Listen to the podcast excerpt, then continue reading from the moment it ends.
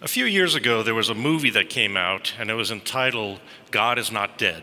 Some of you may have seen it. And the general premise of the movie was that there was a student, a Christian student that was attending college, and one of the classes he was taking was taught by a professor who was a strong atheist. And so the professor at one point came out and made the statement, God is dead. Well, the student obviously objected to that, and they got into a discussion about that. And the discussion happened on several different occasions, till finally they agreed to a debate to the existence of a God. And whoever could convince the class from their side, that would end the debate. So the debate began with the Christian student, and he laid out a lot of good points, points that that the professor was having hard time coming back at. And you could tell as the students spoke more and more, the professor was beginning to get frustrated. And then he got angry. And then he was seething to the point of saying to that student, I should fail you now. Well, the student walked up to him and said, Why do you hate God so much? And the professor laughed it off and said, That's, that's no question. And he kept saying, Why do you hate God? Why do you hate God? Why do you hate God? Finally, the professor exploded and said, Because he took everything from me. And the student very calmly said, How can you hate something that doesn't exist?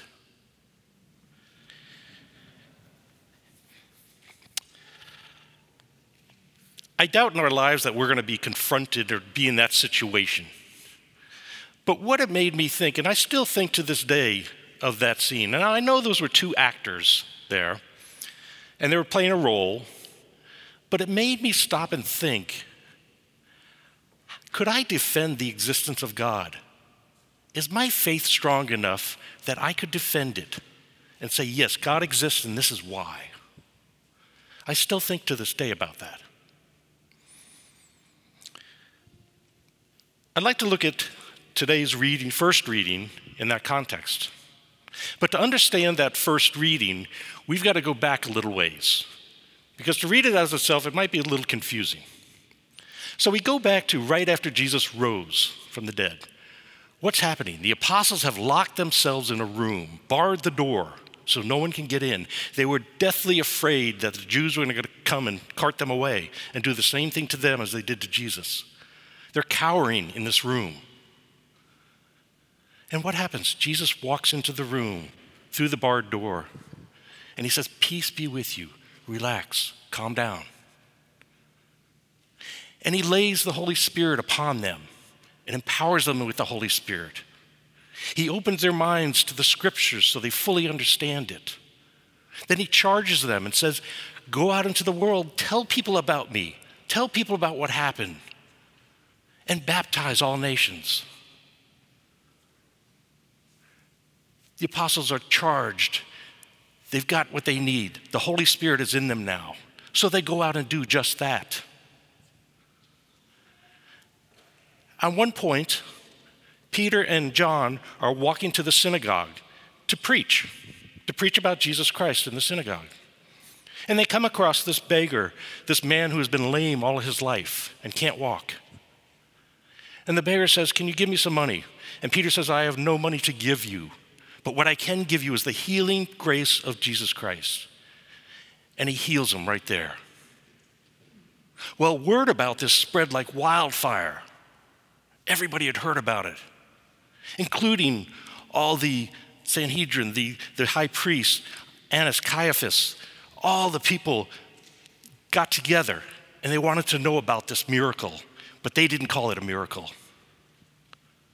So they pull Peter and John in front of them and it would be like testifying in front of Congress or the Senate.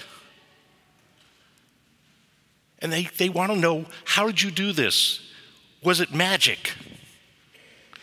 And that's where we pick it up, where Peter says, if you're wanting to know how this was done, this, this beautiful act of somebody being healed, it was done through Jesus Christ. And then he challenged them. He says, That same Jesus Christ that you crucified, That same Jesus Christ that was raised from the dead by his Father. That same Jesus Christ that is the cornerstone, but you've rejected him. Now, this council had never had anybody speak to them like that. They didn't know what to do. Here's this common man yelling at them, challenging them. And all they can do is say, okay, you guys get out of here and don't do it again. And I'm sure they went, yeah, sure, we're not going to do it again, you know. But they left and they did that. So that brings us back to present day. And the question that begs from that is what am I willing to do to stand up for my faith? How far am I willing to go to stand up for my God, to stand up for Jesus Christ? What am I willing to sacrifice for my faith? You know, the Catholic Church and Christians in general have been persecuted since Jesus Christ, all the way through to today, even today. And as I said, we may not have to debate an, an atheist, but our faith can be challenged, even in small ways, by people questioning what we do, what we believe, by people mocking us. What are we going to do in those situations? How do we handle it? We have to ask ourselves those questions because it will happen. I guess a better way to look at it, bringing it to present day, is Am I willing to stand up for God, for Jesus Christ, the way I would stand up for my spouse, or my children, or my loved ones, or a friend? That's the question I think we really have to soul search in ourselves. Amen.